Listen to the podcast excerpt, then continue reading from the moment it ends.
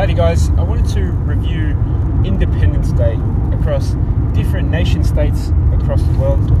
And from my basic understanding in being a history enthusiast, one of the biggest Independence Days is in America, United States.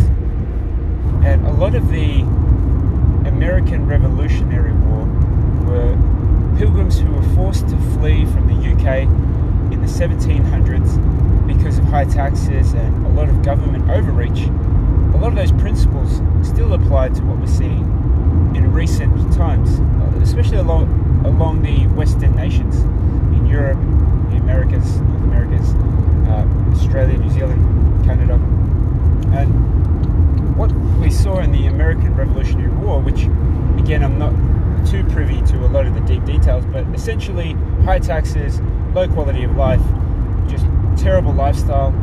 People wanted freedom. They went to this new land, a lot of opportunity, no bureaucracy, and the opportunity to create a place principled on freedom.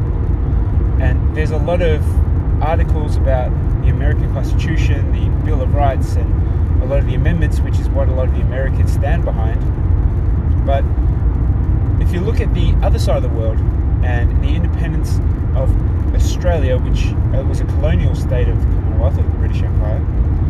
Similar countries, born out of similar circumstances, but a completely different upbringing.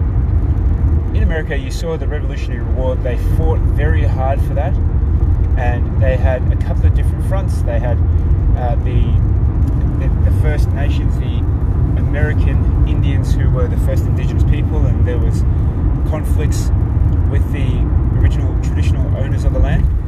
Then there were conflicts with the British Empire. Then there was some assistance with the French Empire, and I'm sure there was a bit of negotiation, maybe a few skirmishes with the French. And then ultimately, the American nation was born, and they were able to establish an independence.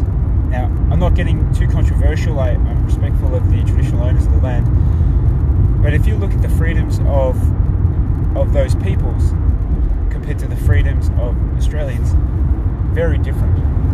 And a lot of it was born out of the national identity, where one place was born out of convicts, the other place was born out of true freedom. So the American Independence Day celebrated on the 4th of July is a special date, and even though we're not Americans, we can celebrate the idea of, of freedom. And, you know, again, that